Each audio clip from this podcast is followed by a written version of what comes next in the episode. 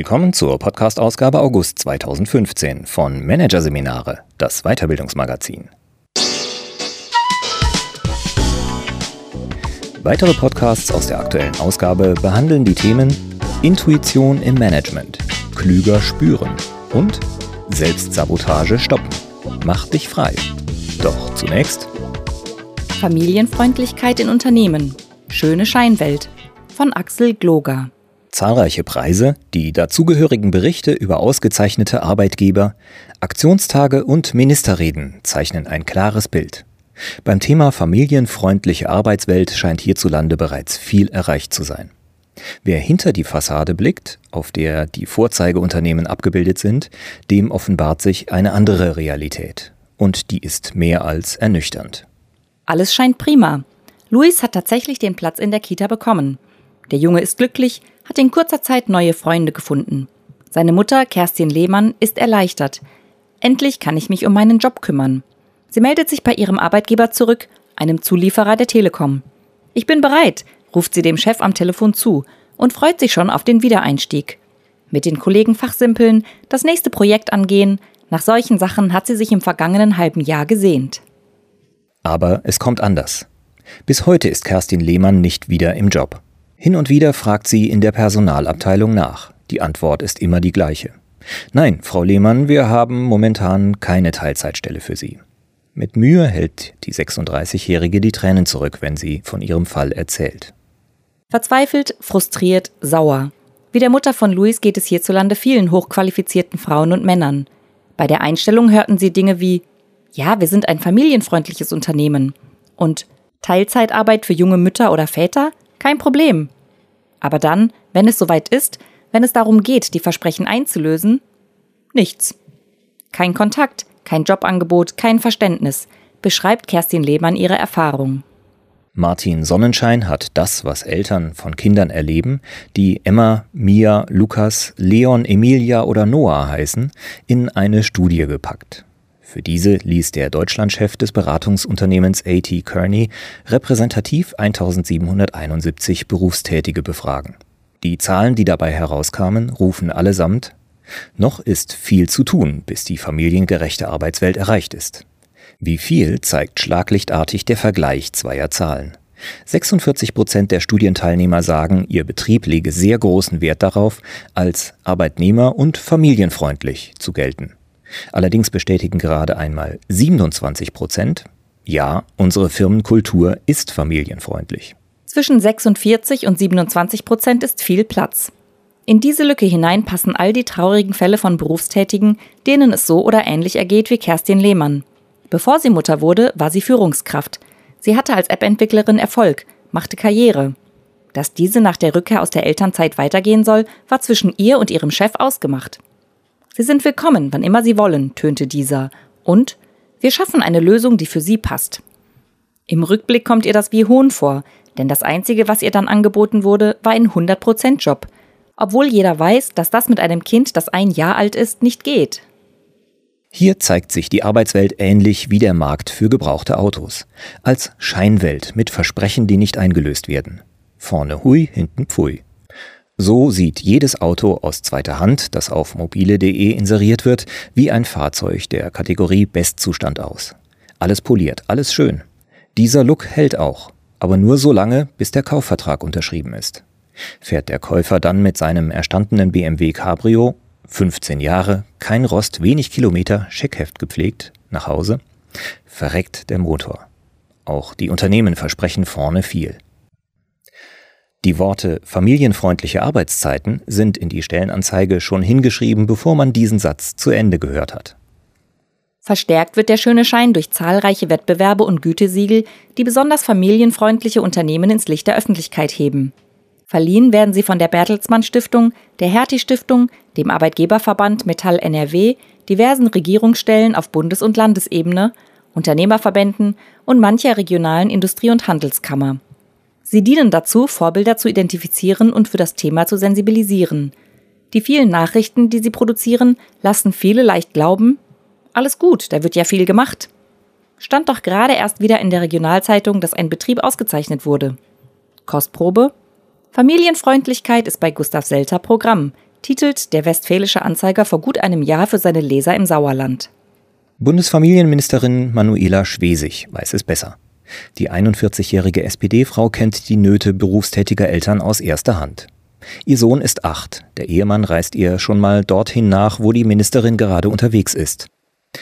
Damit sie gemeinsam den Geburtstag ihres Kindes feiern können. Ende Mai lud sie nach Berlin ein, zu einem Gipfeltreffen mit dem Titel Unternehmenstag Erfolgsfaktor Familie. Sekundiert vom DIHK-Präsident Erik Schweitzer sprach die gelernte Steuerfahnderin von neuer Vereinbarkeit und Elternzeitmanagement. Sie sagte Sachen wie Mütter wollen stärker erwerbstätig sein, Väter wünschen sich mehr Zeit für ihre Kinder. Und das Unternehmen in der Verantwortung stehen, ihre Arbeitszeiten besser auf die Veränderungen in den Familien einzustellen. Klingt gut. Große Wirkung werden diese Botschaften aber wahrscheinlich nicht haben. Zumal es dem Ausrichter des Anlasses nicht einmal gelang, die Vorträge der Politprominenz im Netz zu verbreiten. Fast so, als wollte keiner hören, dass es bei diesem Thema noch richtig viel zu tun gibt. Die gemeinnützige Hertie-Stiftung sagt es trotzdem, wieder und wieder seit nunmehr 15 Jahren. Unermüdlich trommelt die Pionierorganisation beim Thema familienfreundliche Arbeitswelt von Frankfurt aus ihre Forderung, dass Unternehmen Beruf und Familie besser unter einen Hut zu bringen haben. Deutschland hat beim Thema familiengerechte Arbeitswelt weiterhin großen Nachholbedarf. Andere Länder sind viel weiter. Das war vor 15 Jahren so und es ist immer noch so sagt Stefan Becker von der Beruf und Familie G GmbH, einer Gründung der Hertie Stiftung, die die Aktivitäten auf diesem Themenfeld bündelt. Mütter und Väter, bei denen die Karriere abreißt, wenn die Kinder kommen, seien ein Armutszeugnis für eine so hochentwickelte Volkswirtschaft wie Deutschland. Um Unternehmen auf Ideen zu bringen, wie man es besser machen kann, hat die Hertie Stiftung viele Millionen aus dem Erbe des Kaufhausunternehmers und Hertie Geschäftsführers Georg Karg in die Hand genommen. Kernprodukt ist das Audit Beruf und Familie. In diesem können Unternehmen bewerten und messen lassen, wie gut ihre Arbeitswelt schon auf die Belange von Mitarbeitern eingestellt ist, bei denen nicht nur der Beruf, sondern auch die Familie hohe Anforderungen stellt. 1000 Unternehmen haben sich mittlerweile prüfen lassen, darunter Dickschiffe wie Siemens, Pfizer, Roland Berger und PwC aber auch Mittelständler wie der Autozulieferer Brose, der Maschinenbauer Wittenstein und der Lebensmittelzulieferer Naturin Viscofan. Doch damit kein Missverständnis aufkommt, die Unternehmen, die das Hertie-Audit durchlaufen und ein Zertifikat familienfreundlicher Arbeitgeber erhalten haben, sind zwar zu loben, quantitativ gesehen fallen sie aber kaum ins Gewicht. Bei drei Millionen Unternehmen, die es insgesamt in Deutschland gibt, machen sie gerade einmal 0,3 Promille aus. Am düsteren Gesamtbild ändert sich damit wenig – auch dann nicht, wenn man all die anderen Gütesiegel dazu nimmt. Es ist und bleibt ein kleiner Bruchteil der Unternehmen, die als familienfreundlich zertifiziert sind. Und es ist auch nur eine Minderheit der Firmen, denen die eigenen Mitarbeiter bei diesem Thema ein gutes Zeugnis ausstellen, wie ein tieferer Blick in die Zahlen der Studie von A.T. Kearney zeigt. Gerade einmal 12 Prozent der Befragten mit Kindern sagten, dass ihr Arbeitgeber alle für sie wesentlichen Leistungen anbietet. Und lediglich 8 Prozent aller Studienteilnehmer gaben an, die Familienfreundlichkeit im Unternehmen habe sich innerhalb des vergangenen Jahres verbessert. Das Fazit, das Studieninitiator Martin Sonnenschein aus den Zahlen zieht, klingt ähnlich düster wie das von Stiftungsmann Stefan Becker. Kinder und Karriere schließen sich in Deutschland immer noch weitgehend aus. Das bekam auch Christiane Hosbach zu spüren. Profil Produktmanagerin, erfolgreich, zwei Söhne im Alter von drei und fünf. Arbeit und die Kinder bekommt sie leidlich unter einen Hut, solange die Tage einigermaßen normal verlaufen. Normal, das heißt für sie, Kinder gesund, Kita offen, Tagesmutter kommt. An die Zeiten, zu denen zwei dieser drei Säulen zu bröseln begannen, erinnert sich die heute 42-Jährige nur ungern zurück. Beide Kinder waren krank, dann fiel noch die Tagesmutter aus, beschreibt sie, was viele Eltern so und ähnlich erleben. Der ganz normale Wahnsinn im Alltag eben. Die Karrierefrau aus dem Rhein-Main-Gebiet reagiert zunächst pragmatisch, nach dem Motto, ich schaff das schon. Sie reduziert ihre Zeiten im Büro, arbeitet dafür mehr zu Hause. Sobald die Kinder abends im Bett sind, geht sie an den Laptop ins Arbeitszimmer nebenan, beantwortet Mails, schreibt Konzepte, plant eine Produktneueinführung. Die Stunden abends von 8 bis 11 sind eine gute Arbeitszeit. Es ist ruhig, sie kann sich konzentrieren.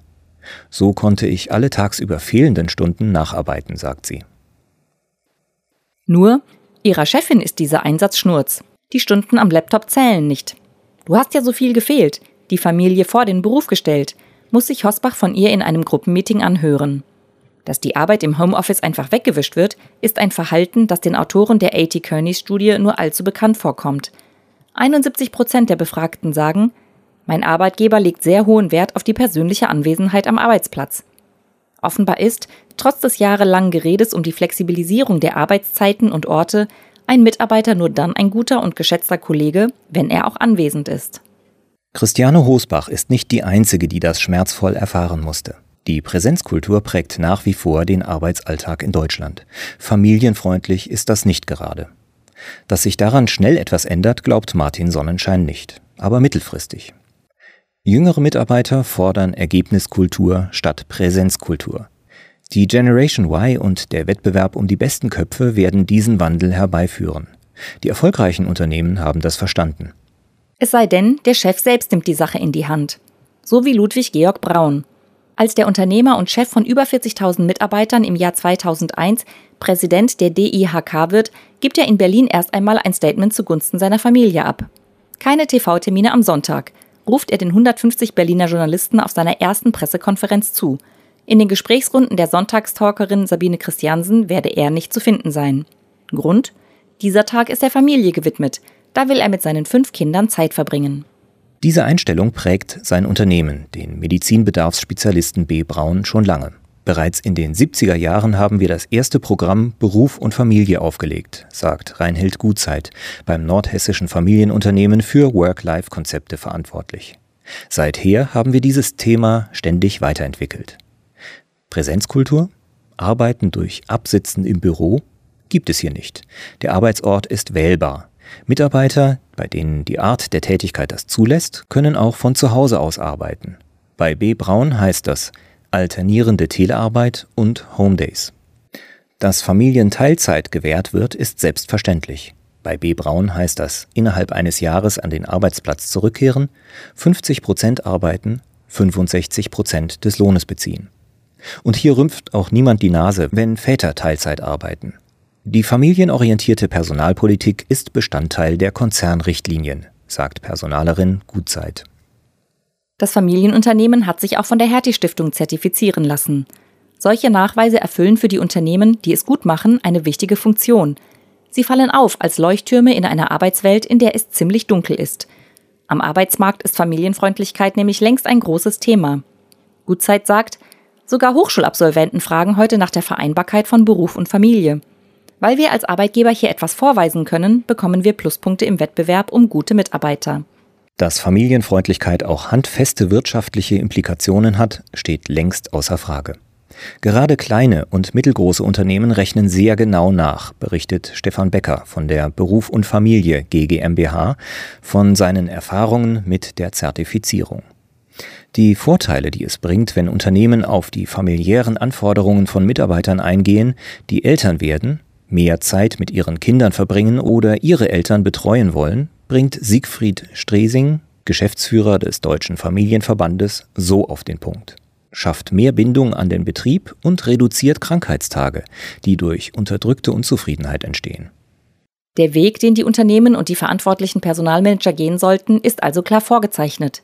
Denn Arbeitgeber, die ohne Rücksicht auf die Familie ihre Arbeitsformate durchsetzen, werden auf Dauer verlieren. Erst kommen die Minuspunkte auf Arbeitgeberbewertungsportalen wie Kununu, dann machen gute Bewerber einen Bogen um diese Firmen, dann kündigen die Leistungsträger, die Beruf und Familie nicht mehr unter einen Hut bekommen. Und was dann?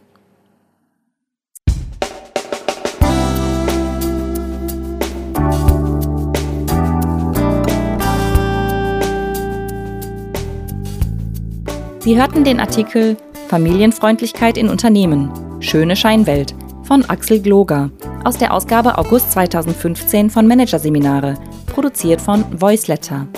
Weitere Podcasts aus der aktuellen Ausgabe behandeln die Themen Intuition im Management, klüger spüren und Selbstsabotage stoppen.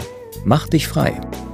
Weitere interessante Inhalte finden Sie auf der Homepage unter managerseminare.de und im Newsblog unter managerseminare.de/blog.